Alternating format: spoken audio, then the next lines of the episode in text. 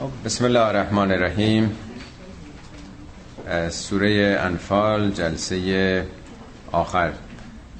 جلسه پنجم ظاهرا از آیه صد و از آیه 63 به بعد.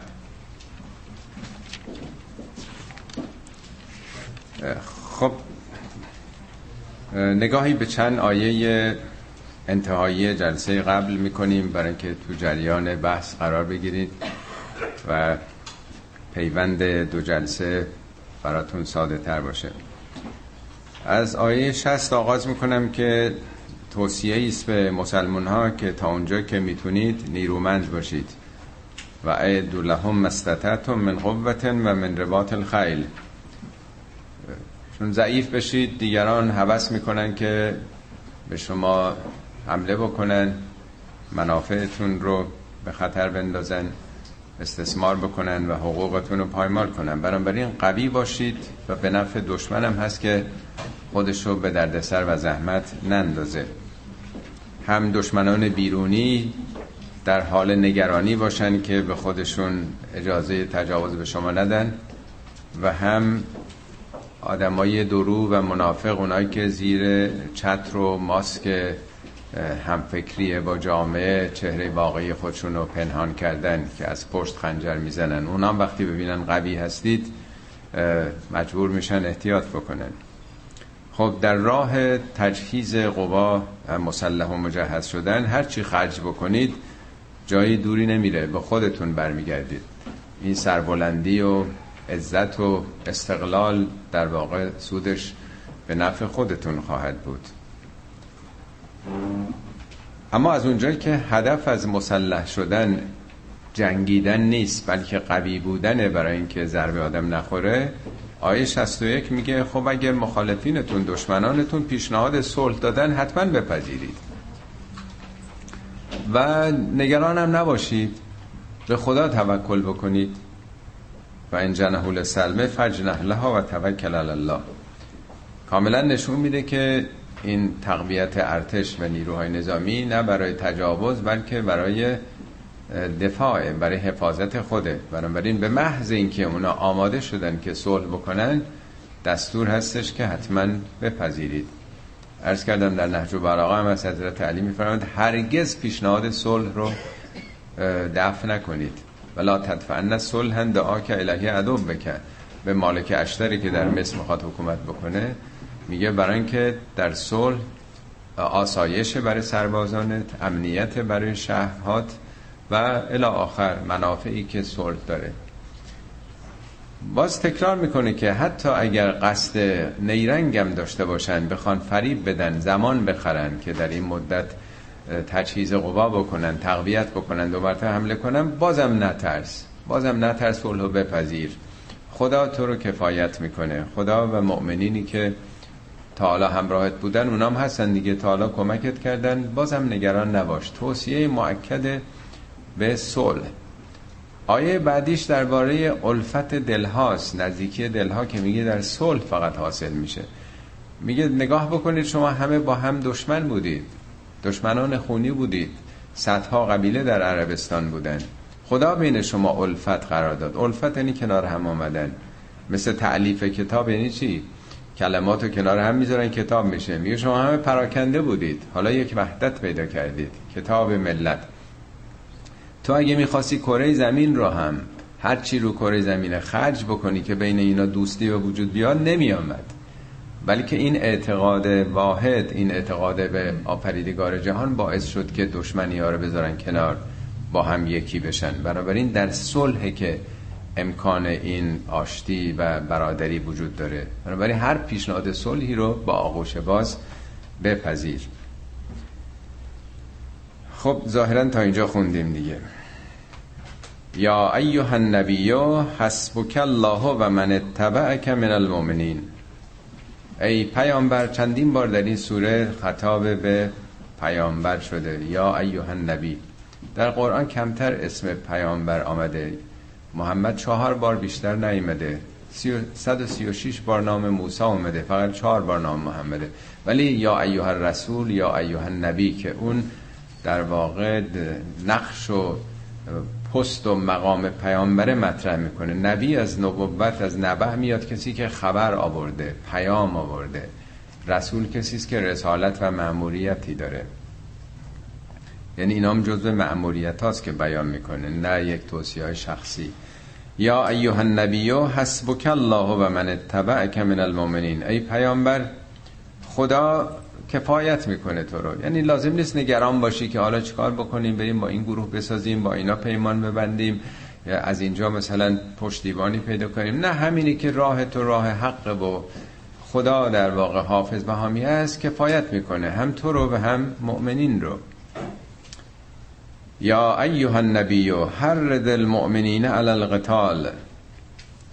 پیامبر مؤمنین رو بر قتال هر رز هر رزو میگن تشویق بکن ترغیب بکن وادار برانگیز. ولی کلمه هر رزی معنای لطیفتر و ظریفتری هم داره. این واژه دو بار در قرآن سه بار آمده که دو بارش در مورد جنگ هر رز علل قتال. یه بار دیگه درباره یعقوبه که از غم فرزندش یوسف چشمش کور شده بود.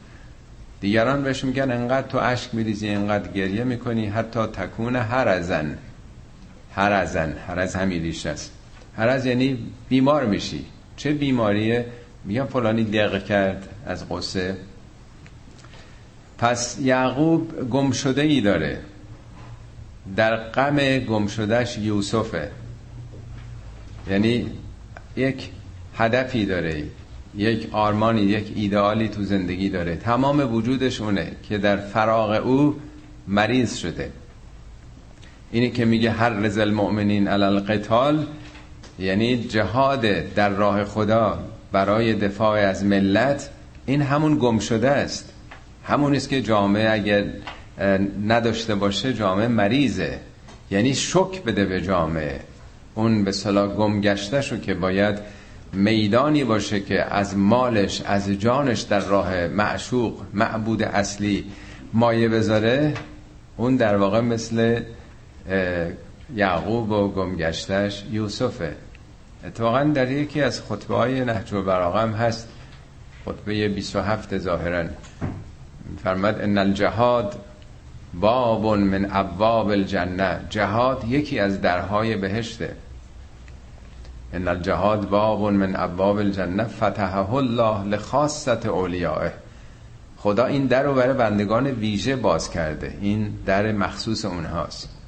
و هو لباس و تقوا کسی که آماده بشه برای مجاهدت مثل اینکه یک لباس تقوا پوشیده تمام وجودش رو بقایه گرفته. یعنی در برابر انگیزه های دیگه. وقتی از جان شدن بگذره بیاد تو میدان راه حق و لباس و تقوا و در الله الحسینه این یک زره محکم خدایی است و جنت الوسیقه این سپر بزرگ خداست.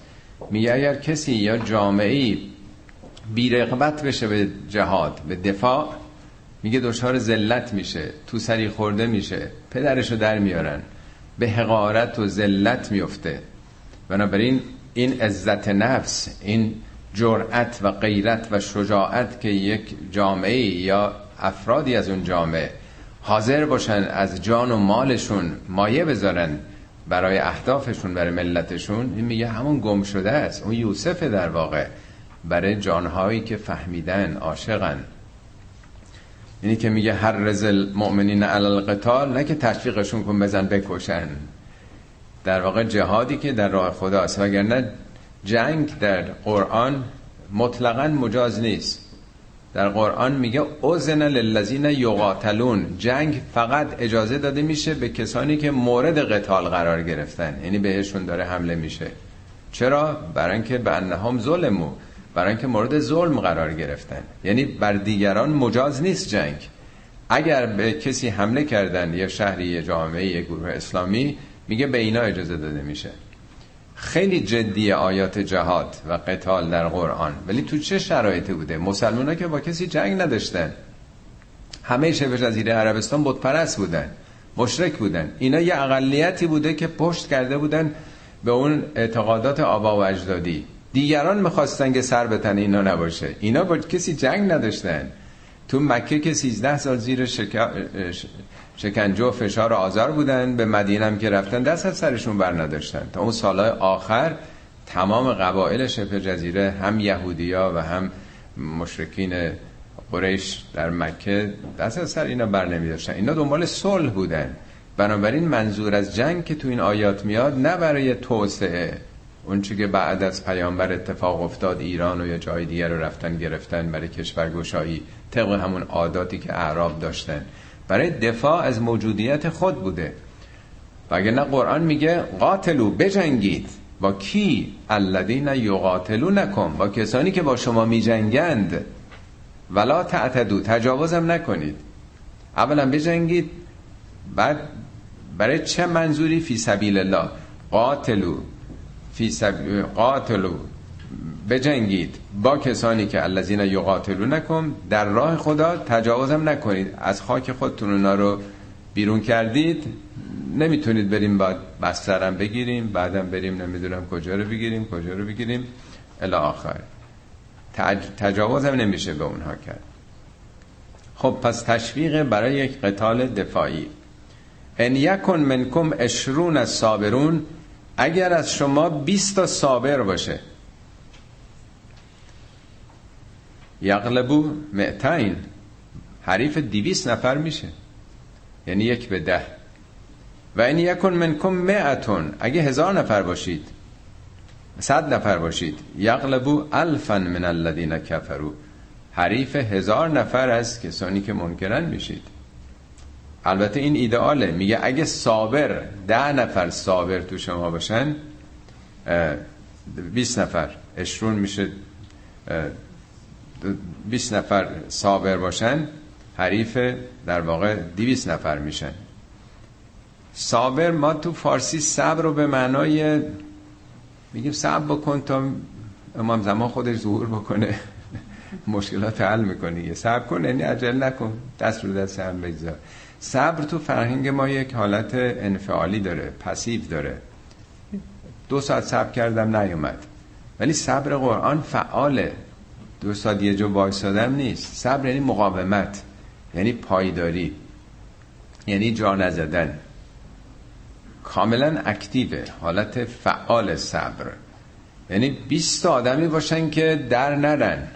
مقاوم باشن. جا نزنن. ثبات قدم داشته باشن این ده برابر خودشون حریفن. این ایداله. تو شرایط تو مکه اینجوری بودن. تو مکه که نون حلوا پخش نمی‌کردن. همش فشار شکنجه آزار بود. تو مدینه که آمدن شرایط حالا عوض شده. دیگه پست و مقام و امکانات و یعنی جامعه حکومتی هم تشکیل شده. قبل از انقلاب و بعد از انقلاب تو همه ادوار تو همه زمانها و مکانها فرق می‌کنه دیگه. قبلا که پست و مقامی هیچی نیست و ساواک و فشار و شکنجه و دستگیری بالاخره هر کی آمده دیگه از خودش آمده بگذره. ولی بعد که دیگه پست و مقامات تقسیم میشه دیگه ریا و نفاق و ریش گذاشتن و همه اینا پیش میاد دیگه. میگه اگه واقعا 20 تا صابر باشید تعریف 200 تا حالا تعداد بالاتر که میگه به صورت لشکر تعداد کم برای این صورت گروه های که به معمولیت میفرستادن یعنی دو حالت می‌خواد بگه. صد تا تونم بشید حریف یه لشکر هزار نفری هستیم. ذالکه به انهم قوم لا یفقهون. این به اون دلیله که اینا مردمی هستن که تفقه نمی‌کنن. تفقه یعنی فهمیدن درک کردن. یعنی این حقایق رو نمی‌فهمن. یعنی آگاهی ندارن شناخت ندارن. پس چطور میشه که ده نفر حریف صد نفر میشن. از آگاهی اگه شناخت دادم داشته باشه مسلمان های اولیه می‌گفتن یا پیروز میشیم یا کشته بشیم شهیدیم در راه خدا. انقدر به این آرمان باور کرده بودن که از جانشون راحت میگذشتن. پس به یه آگاهی رسیدن. این آگاهی هم تغییر می‌کنه دیگه. هر چقدر آگاهی بالاتر بره قدرت مقاومت ها بیشتر میشه. هرچی بیاد پایین کمتر میشه. آیه بعد نشون میده حالا چگونه کمتر شده. الان خفف الله عنکم. حالا دیگه خدا تخفیف داده به شما. این انتظاری دیگه اونطوری ازتون نداره که ده تاتون حریف صد تا بشین. حالا خدا تخفیفی داده سبک گرفته از شما. و علم ان فیکم ضعفا. خدا می‌دونه که شما دیگه ضعیف شدید. قبلا تو مکه عرض کردم همه جانباز بودن. تو مدینه وقتی می‌بینن دیگه مثل اینکه روزگار حالا نوبت ایناست دارن قوی میشن خیلی آمدن حالا ایمان بردن دیگه خطرها گذشته دیگه. مثل بعد از انقلاب دیگه خطر ساباک که خب نیست دیگه خطری نیست دیگه. صف ببندن و بیان دیگه تو کمیته همه جا برن. آدم ها مختلفن دیگه. اینا دیگه اونطوری نیستن. اون تمرین ها اون آموزش ها رو ندیدن. اون تقوا رو پیدا نکرد. ضعیف دیگه جامعه. تو این شرایط فعین یکن منکم معتون حالا اگه صد نفر از شما باشید صد نفر صابر باشید یقلبو معتین حریف دیویست میشین. نسبت یک به ده شده حالا یک به دو. چه بازم خوبه. یک به دو شده. سالهای بعد از این زمان حضرت علی تو نفش و براغه حضرت علی خطاب به شیعیانش به سربازان میگه که دوست داشتم که ده تا از شما رو می‌دادم یکی از سربازای ماویه رو می‌گرفتم نسبت وارونه شده یک به ده از اون بری چقدر قصه پیروانش رو میخورده حضرت علی. چقدر میگه همه دنبال دنیا بودن. میگه لا رأی من لا یوتا کاری من نمی‌تونم بکنم. وقتی اطاعت نمیشه گوش نمی‌کنین حرفامو ثروت دنیا سرارزی شده مثل کویت و ابوظبی و دبی امروز شده بود دیگه. کشورهای مختلف رو گرفتن. کی دیگه دنبال جهاد و جانبازی میره؟ همه دنبال پول ثروت دیگه بودن. میگه ده تا از شما رو حاضرن بدن. میگه اونا در باطلشون با هم متحدن. شما در حقتون متفرق هستید. نسبت یک به ده. کاش که بازم تو یک به ده میموندیم. الان تعداد یهودی تو دنیا چند نفر؟ به 14 میلیون ما یه میلیارد و 400 میلیون. نسبت یک به صد شده. کدوم ما قدرت؟ نه قدرت تنها نظامی. قدرت جایزه نوبل قدرت سلطه پیدا کردن با ثروت و با علم و با مدیریت و, و نظام های دیگه. چطور شده که مسلمان ها به این وضع رسیدن؟ پس کاملا نشون میده که تابع آگاهی هاست و صبر و مقاومت در برابر انگیزه های دنیاست. و این یکن منکم الفون اگه حالا هزار تا باشید یقلبو الفین به ازن الله. حریف اگه هزار تا باشید حریف دو هزار تا به ازن خدا میشین. ازن خدا این رابطه دو طرف است. یعنی طبق قانونمندی خدا. والله مع الصابرین. برای که خدا با صابرینه. انسان ها اگه مقاوم باشن پایدار باشن قوانین خدا در جهت اونها به حمایتشون میاد. آیاتشون کلا درباره این سوره جنگ بدره خب تم جنگی داره دیگه. ارز کردم از جلسه اول تا آدم در اون کانتکست خودش نباشه تو اون شرایط خاص قرار نگیره. بخوایم امروز اینا رو بخونیم معنا بکنیم ممکنه یه مقداری سوء برداشت بشه. باید خودمون رو جای مخاطبین اون روز قرار بدیم و قرآن رو باید شناخت که تو چه شرایطی آمده. بدون اون خیلی به راه های خلاف رفتن اشتباه برداشت کردن. آیه بعدی به خصوص از این جهت حائز اهمیته. ما کان لنبی ان یکون له اسرا. هیچ پیامبری حق نداشته که اسیر بگیره. ما کان لنبی برای هیچ پیامبری ان یکون له اسرا. اسرا همون اسیرانه. چیزی که سنت جاری عربستان در اون دوران بوده اسیر گرفتن بوده. هدف اصلیشون از جنگ و حملات به قبایل مختلف اسیر گرفتن بوده. ولی اسیر نه برده ای که امریکا و اروپا می‌رفتن از افریقا میدوزیدن بیاوردن به عنوان نیروی کار. اونا کار نداشتن. نونخور اضافی هم که نمی‌خواستن. اسیر می‌گرفتن برای اینکه بفروشن مبادله بکنن یا اگر خودشون اسیر دارن اسیراشون آزاد بشن یا به همون قبیله کس دیگه که آدم نمی‌خرید. به اون قبیله. وقتی اسیر می‌دادن میامدن یه پولی چیزی حالا گوسفندی شطوری چیزی می‌دادن اون فامیلشون دوستشون آزاد بشه. یعنی یه عاملی بود که حالا به منافع مالی برسن اسیرگیری بسیار معمول بود. این آیه در واقع می‌خواد بگه نه پیامبری هم چی برنامه نداره. هیچ پیامبری قصدش اسیر گرفتن برای منافع مالی نبوده. مگر اینکه حتی یسخن فی الارض مگر جاپاش محکم بشه در زمین.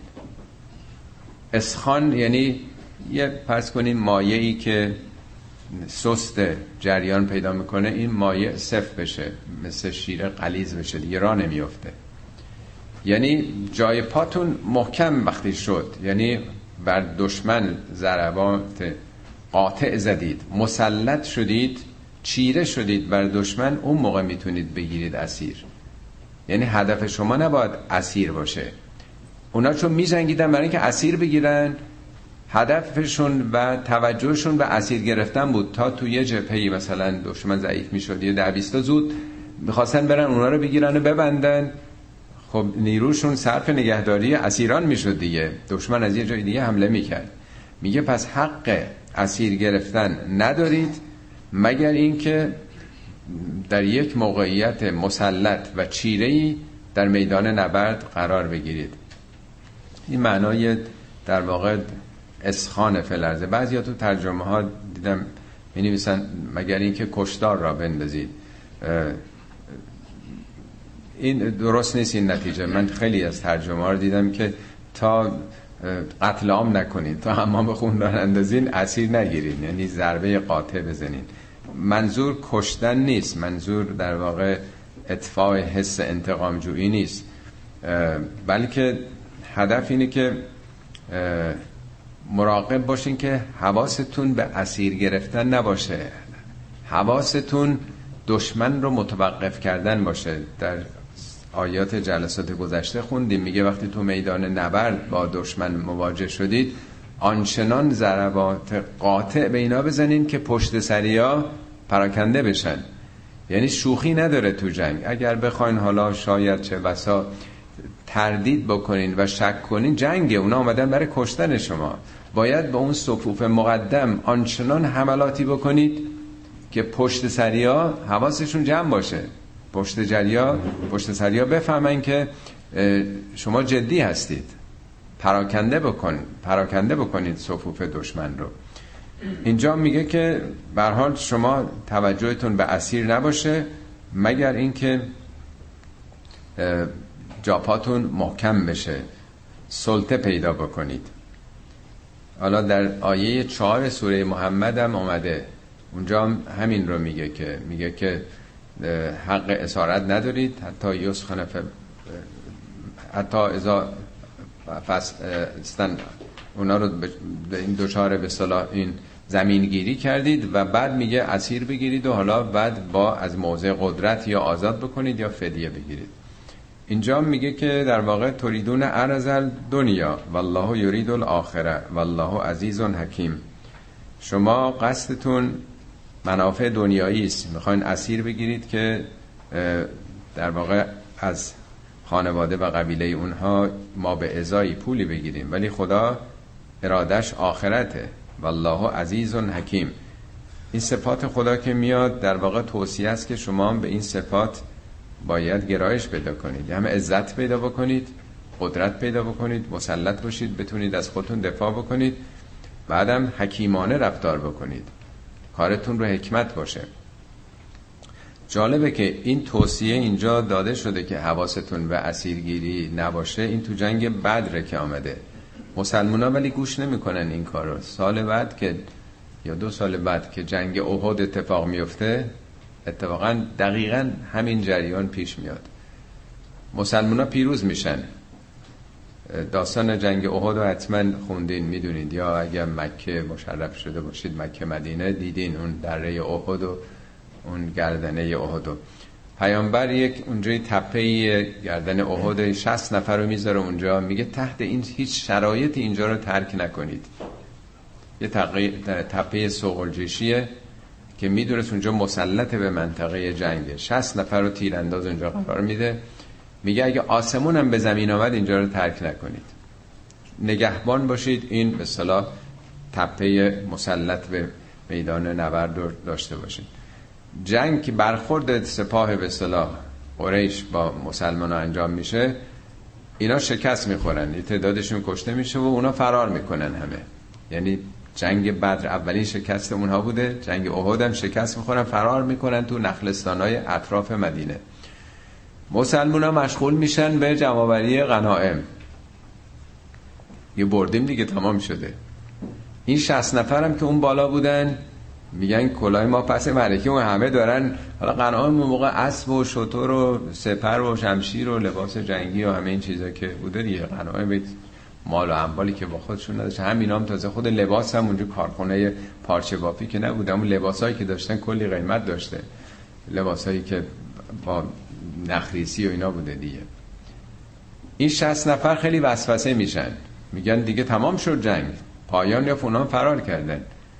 یه میگه نه پیامبر گفته که به هیچ قیمت اینجا رو ترک نکنید. از اینا اکثرشون میان پایین از تپه تپه کوتاهی. شما در دقیقه یه روبه می‌رسیم به بالاش. 16 نفر فقط میمونه. بقیه میان که قنایم جمع بکنن. خالد ابن ولید که فرمانده اون مشرکین شکست خورده پراکنده بوده تو نخلستانا می‌بینن. وقتی می‌بینن یارانشون جمع می‌کنن. از پشت میان حمله می‌کنن. اونام 16 نفر بیشتر نبودن. اونا همشون کشته میشن. 16 نفر از پشت حمله می‌کنن به سپاه مسلمان یه جنگی رو که اینا باخته بودن تبدیل به پیروزی می‌کنن. مسلمان ها 300 تا بودن. 70 تاشون کشته میشن. از جمله فرماندهشون حمزه سید و شهدا. تو فیلم ها حتما دیدین. 70 نفرم زخمی میشه نزدیک بود خود پیامبرم بکشن. پیامبرم زخمی شده بودن. توی چاله افتاده بودن. یه تعدادی جانبازی می‌کنن ته اون در در یک قاری پیامبر اونجا نگه میدارن و نزدیک بود بقیه هم همه از بین برن. ولی اونا همینی که یه ضربه بزرگی زدن دیگه احساس پیروزی می‌کنن و بوتاشون رو بلند می‌کنن و درود الله بل الله بل شعار میدن و برمیگردن. یعنی به خاطر همینه میگه تا محکم نشده جاپاتون اسیر نگیرید. مسلمان ها این توصیه اینجا بود. گوش نکردن به خاطر توجه به قنائم یه جنگو باختن. یعنی باید مطمئن بشین جاپاتون محکمه. دشمن بر نمیگرده. حواستون نره دنبال منافع جنگی. البته اسیرم نه که اسیر بگیرید. تو سوره محمد هم توضیح میده که بگیرید. فاما منن بعد و اما فداعن یا از موضع قدرت آزادشون بکنید. ما گرفتیم ولی حالا آزادتون می‌کنیم. خودش اقتدار دیگه. یا فدیه بگیرید ازشون. برای چی؟ حتی تزع الحرب و اوزارها تا جنگ تمام بشه. میگه قاطع عمل بکنید. اسیر بگیرید. آزاد بکنید تا جنگو تمام کنید.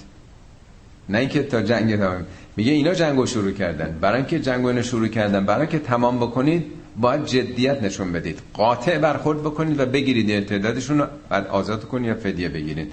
تا مجبورشون بکنید که جنگو تمام بکنید بارهای جنگ به زمین گذاشته بشه. حتی تزع الحرب و اوزارها. آیه چهار سوره محمد رو بخونید. توضیح میده که چرا جنگ جدی باید باشه. بجنگید تا جنگ رو تمام بکنید. نه بجنگید تا ادامه بدید. برای خاتمه آتش جنگی که دشمن به پا کرده جدی بجنگید. حالا خب چون مسئله اسیران مطرح شد آغوش رحمت خدا بر اسیرانم گشوده است. آیه بعدی این رو میگه یا ایها النبی ای پیامبر قل من فی ایدیکم من الاسرا پیامبر به اون اسیرانی که در اختیار شما هستن بگو. ان یعلم الله فی قلوبکم خیرا اگه خدا خیری در دل شما ببینه یعنی حسنیتی ببینه قصد خیری در شما ببینه. آه بله بله ببخشید. عوض می‌خوام. بله. لولا کتاب من الله سبق لمستکم فیما اخذتم عذاب عظیم. اگر اون قانون از جانب خدا قانونی که پیشی گرفته نبود لمسکم فی ما اخذتم عذاب عظیم. در آنچه که شما انجام دادید اخذ کردید عذاب عظیمی بود. یعنی این که شما دنبال اسارت رفتین قافل شدید. البته تو جنگ بدر بالاخره موفق شدن سرانجام. اون احد بود که شکست خوردن. میگه همین توجه شما هفتاد نفر تو جنگ بعد اسیر گرفته بودن. میگه خداوندی قانونی گذاشته کدوم قانون؟ میگه این قانون سبقه یعنی سبقت گرفته. بر چی؟ بر قانون علت و معلولی. در دنیا هیچ چیزی نمی‌تونه خلاف مشیت خدا رفتار کنه. ماه و خورشید و ستارگان همه در مدار معین خودشون میگردن. هیچ موجودی در دنیا خلاف اونچه که قرائز بهش دیکته می‌کنه انجام نمیدن. همه موجودات جهان صد در صد مطابق اونچه که در فطرتشون هستن جنهاشون بهشون دارن فرمان میدن عمل می‌کنن. فقط و فقط و فقط انسانه که اختیار داره. می‌تونه که موافق قوانین عمل بکنه می‌تونه مخالفش عمل بکنه. هیچ موجود دیگه ای در دنیا نیستش که اراده انتخاب داشته باشه. خب در قرآن میگه که اگر این قانون نبود جنبنده رو زمین باقی نمیموند. ما ترک علا زهرها من دابتن جنبنده رو زمین نمیموند.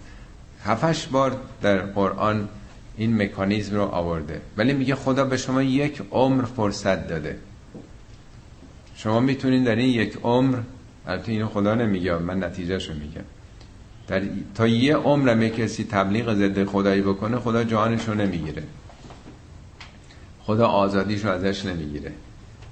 خدا حلیمه. حلم یعنی مهلت داده میگه فعم هلل کافری مهلت بده به کافرین.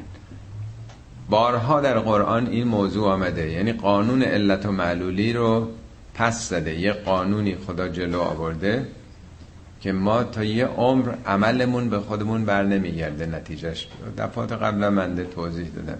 میگه از این کاری که شما کردید نیت خیلی از شما اسیر گرفتن بود که هفتاد تام گرفتن. در اون کاری که انجام دادید عذاب عظیمی.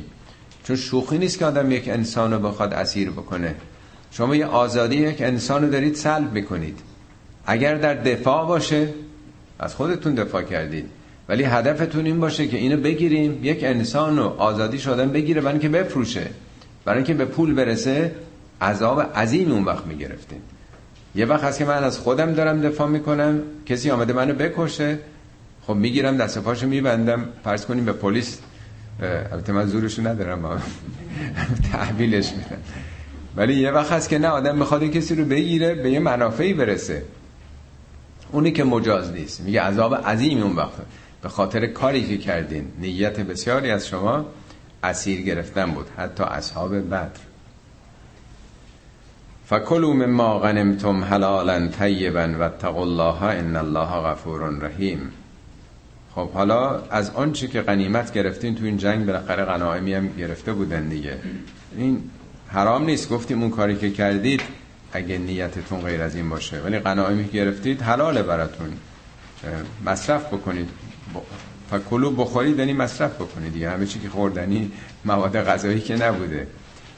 طیبا یعنی اینا اشکالی نداره دیگه. جنگ اونا تمام اموال شما رو مصادره کردن آوارتون کردن. حالا به تو جنگم آمده شما رو بکشن به غنائمی رسیدین نوش جانتون این حرام نیست. ولی و الله خدا رو در نظر داشته باشید. یعنی طبق قوانین خدا می‌تونین کار ان الله غفور رحیم. خداوند بخشنده مهربانه. اگر تا حالا قصد مالی داشتید و انگیزه های درونتون همه خالص صد درصد خدایی نبود و اسارت رو هم خواستیم ولی خدا غفور و رحیم اگر برگردید. حالا این بحث بعدی رو که یه ذره جلو افتادیم. یا ایوه النبیو قل لمن فی ایدیکم من الاسرا. ای پیامبر به اون اسیرانی که در کنترل شما هستند در دستان قدرت شما قرار گرفتن بگو. ان یعلم الله فی قلوبکم خیرا اگر خدا خیری در دل شما ببینه یعنی حسن نظر و نیت پاکی ببینه. ببینه آدمای خوبی هستید یعتکم خیرا مما اخذ منکم. بهتر از اون چیزی که ازتون گرفته شده بهتون میده. حالا چیزی که ازشون گرفته شده یا آزادی است که ازشون گرفته شده اسیر شدن دیگه. یا بعضی از خانوادهایی که آمدن مثلا پول دادن چیزی دادن کالایی دادن اسیرانشون رو بردن اینا ناراحتن که چرا ما مثلا مجبور شدیم فدیه بدیم. میگه که نه اگر در واقع آدمای خوبی باشید خدا خیلی بهتر از اون که از دست دادید به شما خواهد داد. و یغفر لکم والله غفور رحیم. خداوند میبخشه شما رو. گرچه آمدید برای جنگ برای سرکوب یه دی که فقط می‌خوان آزادی دین داشته باشن. آمدین اینا رو بکشید. با وجود این اگر آدمای خوبی باشید خدا میبخشه و خداوند غفور و رحیمه. خب اینم گشودگی آغوش رحمت خداست روی اسیران که همواره این در باز در توبه و بازگشت. و این یوریدو خیانت که ولی اگه قصد خیانت داشته باشن بازم تو این جامعه هم اسیر شدن باز می‌خوان خیانت کنن. یا خیشانشون آمدن پول دادن آزادشون کردن ولی باز می‌خوان دو مرتبه حمله بکنن. فقط خانون الله من قبل اینا قبلا هم خیانت کردن به خدا. به خدا یعنی ارزش های خدایی. زیر پیمان ها و قرارداداشون زدن. پایبند به هیچ عهد و پیمانی نبودند. فامکن منهم ولی بالاخره تو تونستی مسلط بشی پیروز بشی. والله علیم حکیم خدا علم داره و کارش هم رو حکمته. با وجود این باید بر اینا سهل گرفت. آیات بعد چهار گروه رو معرفی می‌کنه. پایان سور است دیگه. ان الذين آمنوا و هاجروا و جاهدوا به اموالهم و انفسهم فی سبیل الله اونایی که ایمان آوردن یعنی در دوران مکه به این پیام توحیدی ایمان آوردن از شرک و بت پرستی فاصله گرفتن شکنجه و آزار و اذیت دیدن. آمنو دو و هاجرو حاضر شدن هجرت کنن. همطور که می‌دونید سال سیزده هم اینا فرار کردن از شهر و دیار خودشون. مثل امروز نبود که از این ایالت امریکا برن جای دیگه موو بکنن. امنیتی وجود نداشت. کشوری نبود. قبا قبیله ها بودن که حفظ می‌کرد. نه پلیس بود نه ژاندارم بود نه حکومت بود. نظام قبیله هر کسی تو قبیله خودش فقط امنیت داشت. یه قبیله هم همه از هم حمایت می‌کردن. همه پلیس هم دیگه بودن. بیرون قبیله به راحتی آدما رو می‌گرفتن. می‌گرفتن برای چی؟ میفروختن.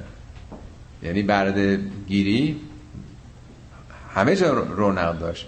یعنی هر کسی اگه بیرون از قبیلش بود یه قبیله دیگه میگرفتش اسیر می‌گرفتن دیگه مگر بین قبایل یک پیمانهای صلحی موجود میبوده. خب پس از مکه فرار کردن تو مدینه کجا می‌خوام برن کاری نبوده درآمدی نبوده. چیکار می‌خوام بکنن چه امنیتی؟ زندگیشون چی میشه؟ زن و بچه هاشون اکثرا اونجا موندن. گرفتارن بچه ها که نمی‌تونستن این فاصله مکه تا مدینه رو پیاده تون آفتاب سوزان بیارن. میگه اونایی که حاضر شدن به خاطر آرمان و عقیدهشون از شهر و دیار و خونه و زندگی خونه آبا اجدادی بکنن هجرت بکنن. این گروه دوم. و جاهدو نه تنها هجرت کردن اونجا آماده شدن که حالا دفاع بکنن. فرار کردن ولی نه که برن توی پستوی قایم بشن. اونجا رفتن حالا آمادن از خودشون دفاع بکنن از آزادیشون. و جاهدو چگونه؟ به اموالهم به انفسهم. هر چی دارن با مال و جانشون. در چه راهی؟ در چه هدفی؟ نه برای توسعه برای کشورگشایی. فی سبیل الله در راه حق. اینا گروه مهاجرین بودن. اینا پیشتازان اسلام بودن دیگه پایگزاران اصلی. یه گروه دومم هم خیلی ارزش دارن. گروه انصار هستن. انصار کی هستن؟ وقتی که اینا فرار کردن آمدن مدینه مدینه اسمش بعدن شد مدینه. اسمش بود یسرب سه نقطه بعدن اسمش شد مدینه رسول مدینه یعنی شهر شهر پیامبر. یعنی اسمش یسرب بود. اینا آمدن اونجا؟ یه تعدادی از اون مردم قبلا با اسلام آشنا شده بودن. پیامبر اینا رو دوتا دوتا با هم عقد با خوبت دستاشون رو گذاشت تو دست هم. مسلمان چقدر بودن؟ سی چهل تا که بیشتر نبودن چهل پنجاه که بیشتر نبودن و هجرت کردن. همین گروه بودن که اسلام رو به ما امروز رسوندن. یواش یواش زیاد شدن. شاید 60 70 تا هم گفتن نمی‌دونم دقیقا. هر یه نفر رفت در یه خانواده اونا که امکان داشتن. عقد و خوبت بستن با هم. اینا رو قرآن میگه والذین تبع و دار و ایمان کسانی که جا دادن خانه دادن هم به مؤمنین هم به ایمان. تبع و دار و ایمان به ایمان جاد ایمان بالاخره جا می‌خواد مکان می‌خواد. هر عقیده یه مکانی می‌خواد. اسرائیلی جا مکان نداشتن به زور فلسطین رو رفتن گرفتن که یه جا داشته باشن. تبع و دار و ایمان میگه که اینا ولا یجدون فی صدورهم حاجتا مما اوتو از اون چیزی که دادن زندگیشون تقسیم کردن اصلا احساس حاجت و نیاز نکردن که نه باید می‌دادیم. حیف زندگیمون نصف شد. ولو کان به هم حتی چیزای خصوصیشونو مال خودشه. یه دست رخت خوابه. داد به این مهاجری که آمده. میگه خصوصیاشون هم دادن اینا. اینا رو اسمشون رو گذاشتن انصار یاوران والذین آباو اونایی که پناه دادند. نه تنها پناه دادن و نصرو نصرت دادن. یه وقتی کسی رو مهمون آدم تو خونش میاره یه وقت از پاش وایساده میگه که دست بزنید و اینا من تا آخر قطعه خونم دفاع می‌کنم. اونا آمدن تو جنگ بدر بودن اینا. تو جنگ احد بودن. آمدن دفاع بکنن. اولائک بعدهم اولیاء و بعضن. اینا همه با هم ولایت دارن. یه پارچن اینا. بعضهم نه که بعضیاشون. این اصطلاح زبان عربیه. بعضی نسبت به بعضی یعنی همه نسبت به هم دیگه. اینا همه احساس تعهد و مسئولیت در قبال هم دیگه دارن. نمیگن که مسئله تو مسئله مربوط به خودته. مشکل خودته. اما والذین آمنو این گروه دوم. والذین آمنو ولم یهاجرو یه دی تو مکه ایمان آوردن ولی نمی‌خوان اجرت بکنن. موندن اونجا. چه کاریه؟ خونه ساختیم برای خودمون زندگی داریم. تازه عوض کردیم تزییناتمون اونجا نمی‌دونم چهار تا شطور داریم اینا رو چی کار بکنیم؟ فامیلامون آخه اینجا هستن اینجا سرزمین آبا و اجدادی منه. من اینجا متولد شدم کجا برم؟ ریسک نمیشه که حاضر نیستن مهاجرت کنه میگه اونایی که ایمان آوردن ولم یهاجرو ولی مهاجرت نکردن مالکم من ولایت هم من شیئن. شما هیچ مسئولیتی در قبال اونها ندارید. قبلش میگه اینا که آمدن همه اولیاء هم دیگن. همه مسئول هم دیگن محافظ هم دیگن نگهبان هم دیگر مشکلات هم دیگر رو باید حل بکنن. میگه شما مسئولیتی ندارین در قبال اونا. اونا چسبیدن تو همون محیط شرک تو همون محیط بتپرستی چسبیدن. نمی‌خوان به خاطر ایمان و آرمانشون هجرت کنن. صفشون رو جدا کردن. حتی یهاجرو فی سبیل الله حتی یهاجرو مگر اینکه آماده بشن هجرت کنن.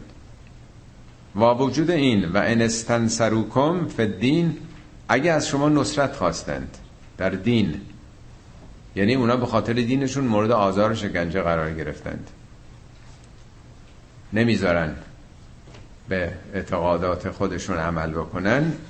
فعلیکم النصر. دیگه اینجا وظیفه شما نصرته. یعنی اگه یعنی اگه اونجا دارن زندگی می‌کنن و مشکلی هم براشون نیست کاری ندارین. خب اینا خواستن بمونن در جبهه دشمن.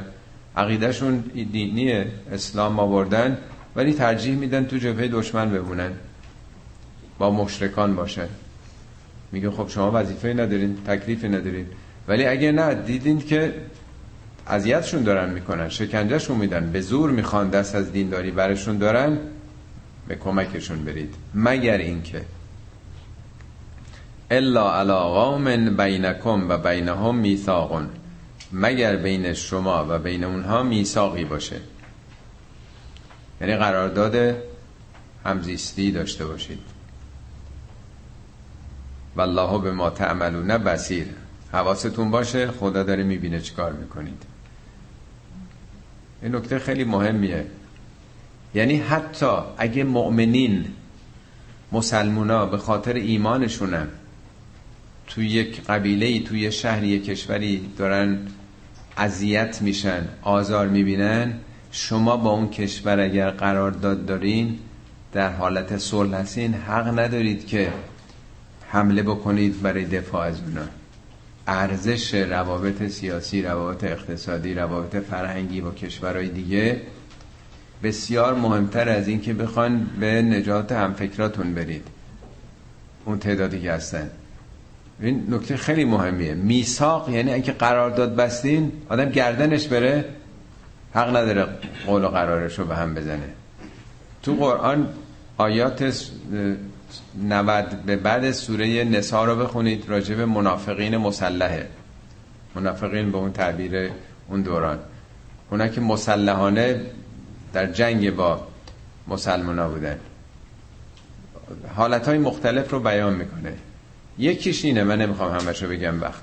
میگه اگه پناهنده شدن به قومی که الا الذين يصلون الى قوم بینکم و بینهم میثاق یعنی اینایی که با شما در حال جنگن از شما آدم کشتن. به تعبیر امروز ترورتون کردن. چی کار کردن؟ بم گذاشت هر کاری کردن. اگه پناهنده شدن به تعبیر امروز به یک کشوری که شما روابطی صلح آمیز با اون کشورها دارین حق نداری تعقیبشون بکنید. حدود 300 نفر در خارج از کشور کشته شدن توسط نیروهای اعزامی دولت اسلامی جمهوری اسلامی. 300 تا که خودشون اعلام کردن دیگه. افرادشون می‌دونید قرآن اصلا اجازه نمیده. یعنی ارزش میگه روابط شما با کشورهای دیگه ارزشش خیلی بالاتر از اینه که به هم بزنید. داستان میکنوسی که همه می‌دونید دیگه. رفتن تو رستوران. تا اونم با فریب رهبران احزاب کردستان رو گفتن که مذاکره کنید. تو رستوران میکنوس تو آلمان. به عنوان نماینده دولت ایرانی دی مخفیانه رفتن چندین جلسه هم داشتن که اعتمادشون جلب بشه. وقتی همه اونا رو رهبرای احزاب کرد ایران رو جمع کردن اونجا بعد دو سه تا از در اومدن. الله اکبر همه رو به رگبار بستن. این چیزا اصلا تو قرآن مجاز نیست. و چقدر آلمان اعتراض کرد. چندین بار تو فرانسه یا کشورهای دیگه یعنی این رو قرآن به این سراحت گفته ولی مثل آب خوردن اینا زیر پا گذاشته میشه. وقتی پناهنده شد قوانین اونا رو باید محترم بشمارید. حق ندارید دیگه اونجا قوانین اونا رو زیر پا بذارید. حتی برای دفاع از مسلمان های دیگه خوب دقت بکنید. تو نهج و براغه اتفاقا شبیه این از حضرت علی میگه اگر با قومی تو پیمان بستی به مالک اشتر میگه. و بعد دیگه این پیمانی که با دشمن بستی به ضرر مسلمان ها تمام شده میگه اگه جونتم فدا بشه جونتم بگذاری در برابر در واقع خودیا کشتم بشی اشکالی نداره. میگه جونتو برای این کار بذاری. برای چی؟ برای دفاع از قرارداد. کیا می‌خوان مخالفت کنن؟ دشمنی که نمی‌خواد مخالفت کنه. یعنی خودیا. یعنی تندرا افراطی های جناه خودی. حتی به قیمت جانت میگه برای اینکه از هیچ یک از دستورات اخلاقی دستورات خدایی به اندازه پایبندی به عهد و قرارداد توسط انسان ها شناخته نشده. یعنی این مهمترین اصله که اگر این از بین بره سنگ رو سنگ بند نمیشه. یعنی اینی که حرف آدم قول آدم به امضای آدم اعتبار داره. حتی نسبت به دشمن به ضرر مسلمانام شد به هم نزن قرار دادم. به قیمت جان خودتم پاش وایسا. این تو احنامه مالک اشتره. اونا قرآن فهمیده بودن اینجور تفسیر می‌کردن. ولی متاسفانه قفلت ما از این کتاب ببینین چه بلاهایی رو چه جانهایی به این راحتی و چه روابطی با کشورهای دیگه به هم خورده و یه همچین موقعیت ایران امروز تو دنیا پیدا کرده که ویزامون رو هیچ جا قبول ندارن دیگه. چرا اینطور شده؟ به خاطر همین دخالت در سیاست ها و قوانین کشورهای دیگه. والذین کفرو اما همون جبهه مقابل. بعضهم اولیاء و بعضن. اینا هم پشتیبان هم دیگه. میگه همونطوری که مهاجرین و انصار اولیاء هم دیگه طرف مقابل شما هم قبایل مختلف عرب قریش با یهودیان اطراف مدینه اینا با هم هم پیمانن با قبایل مختلف عربستان. همه پارچن. جنگ بعدی که راه افتاد جنگ احزاب. احزاب جمع حزب و گروه های مختلف حدود 20 تا قبیله بودن با هم متحد شده بودن. تو این روزگارم خب می‌بینیم که به حال ارتباط اسرائیل امریکا دنیای غرب اینا همه هوای همدیگه رو دارن. همه پشتیبان هم دیگه. میگه اونها بعضهم اولیاء بعضن. الا تفعلوه تکن فتنتون الارض و فساد کبیر.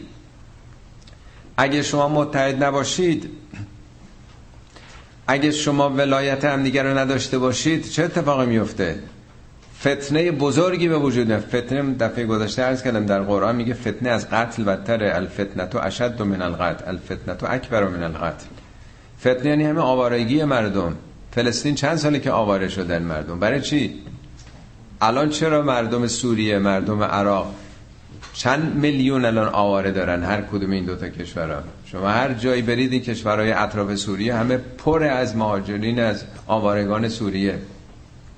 امروز با یک کسی صحبت می‌کردم از اون طرف آمده بود. دیگه همه جا پرن. همه یک کشورهای اسلامی پرن از این. این میشه فتنه دیگه. عربستان داره ساز خودشو می‌زنه. قطر داره ساز خودشو می‌زنه. امارات همینطور. در برابر اسرائیل تو جنگ گذشته یکی مصر بود یکی سوریه بود دفاع در اون جبهه. این دوتا که اصلی بودن و عراق. ببینید چه بروزگاره این اومده. عراق به کجا کشید؟ دیگه از هم پاشید. سوریه هم که به زودی تبدیل به دو تا کشور خواهد شد. عراق هم همینطور. به خاطر اینکه با هم نیستن دیگه. ولایت هم دیگه رو ندارن. میگه اگر شما این کارو نکنید میگه دشمنانتون با هم متحدن یک پارچن. والذین کفروا بعضهم اولیاء بعضن. همه ولایت همدیگه رو دارن همه همدیگه رو ساپورت دارن می‌کنن. الا تفعلوا اگه شما نکنید تکن فتنتون فی الارض و فساد کبیر. فساد نه به معنای فساد اخلاقی فساد ضد اصلاحه. یعنی نابسامانی جامعه همه چیز از هم میپاشه.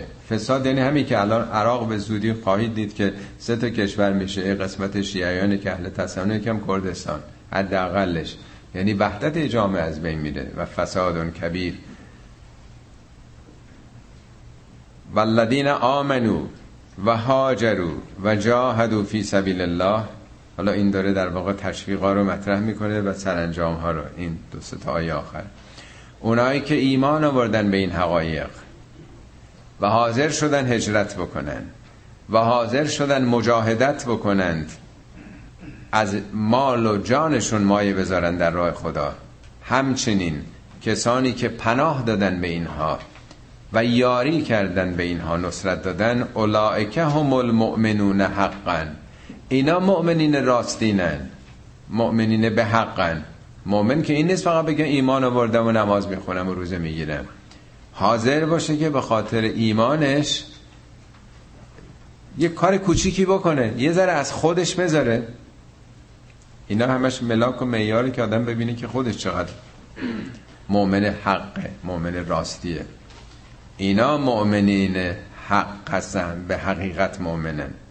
لهم مغفرتون و رزق کریم. مسلمه که اگه اشتباه خطایم کرده باشن مغفرت مال ایناست. غفران یعنی پاک شدن خونسا شدن بدی ها و رزق گرامی خواهند داشت. کریم یعنی با کرامت با احترام. بهره اینا بهره های خیلی کریمانه ایه اما یه گروه دیگه. والذین آمنو من بعدو و هاجرو اما اون کسانی که ایمان آوردن بعدن. جز پیشتازان نبودن. بعدن سالهای بعد ایمان آوردن. و هاجرو اونا هجرت کردن. جز اون گروه اولیه نیستن ولی پیوستن. و جاهدو معکم اونا هم حاضرن مجاهدت بکنن با شما. فاولائک منکم اینا هم با شما. این نیست که بگیم فقط اون اولیان سرقفلی مال ایناست اینا زودتر اومدن. نه. این در بازه. کسانی دیگه هم که حاضرن بیان بپیوندن به شما اینا با شما. در زمین یادتون نره اولو الارحامه بعضهم اولا به بعضن فی کتاب الله. خیشابندانتون اونایی که اول الارحامن ارحام یعنی پیوند خونی دارن یعنی رحم یعنی فامیلا خانواده ها خیشابندان اینا در قانون خدا در کتاب خدا اولویت دارن. یعنی مبادا شما دیگه خیلی ایدولوژیک بشید و بگین هر چی هست این اعتقادات و آرماناست ندیده بگیرید خواهرتون و برادرتون و پسرمو و خیشابندان دیگرها رو. مسئله ارث رو می‌خواد مطرح بکنه. چون قبلا در قبل از اینکه اسلام بیاد ارث رو فرزند بزرگ می برده یعنی پدری مادری می مردن فقط فرزند بزرگ همه ارث او می گرفت اگه بچه فرزندی نداشتن پسر خاندهشون یه کسی رو که معمولا کسی نداشتن کسی رو به عنوان پسر خاندگی می آوردن که بالاخره یک مردی تو خانواده باشه. اگر هم نداشتن عربای قبل از اسلام با هم قرارداد میبستن که اگه تو مردی میراست به من می‌رسه. اگه من زودتر مردم میراث من به تو. این سه نوع ارث بوده. پسر بزرگ یا فرزند خوانده یا کسانی که با هم دیگه پیمان انتقال ارث داشتن. اسلام که میاد یه عده فکر می‌کنن که خب دیگه ایدئولوژی و عقیده است دیگه. پس ارثمون هم برسه به این مجاهد. اینجا میاد حواستون جمع باشه. اول الارحام بعضهم اولا به بعضن فی کتاب الله. در کتاب خدا در قانون خدا از نظر ارث از نظر رسیدگی مالی اولویت با خیشاوندانن مادرت پدرت خواهرت برادرت. این حق حقوق مالی اگه تو مردی به اونا می‌رسه. اونا مگه کسانی دارن؟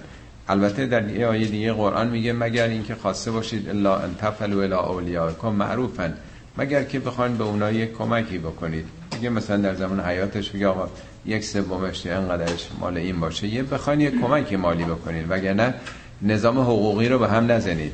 یعنی ایدئولوژی نمیاد که حالا این حقوق طبیعی رو که ارتباط های خونی هست آدم بیشتر وظیفه در قبال خیشاوندانش داره دیگه. ان الله به کل شیء علیم. خداوند به همه چیز علیم داناست.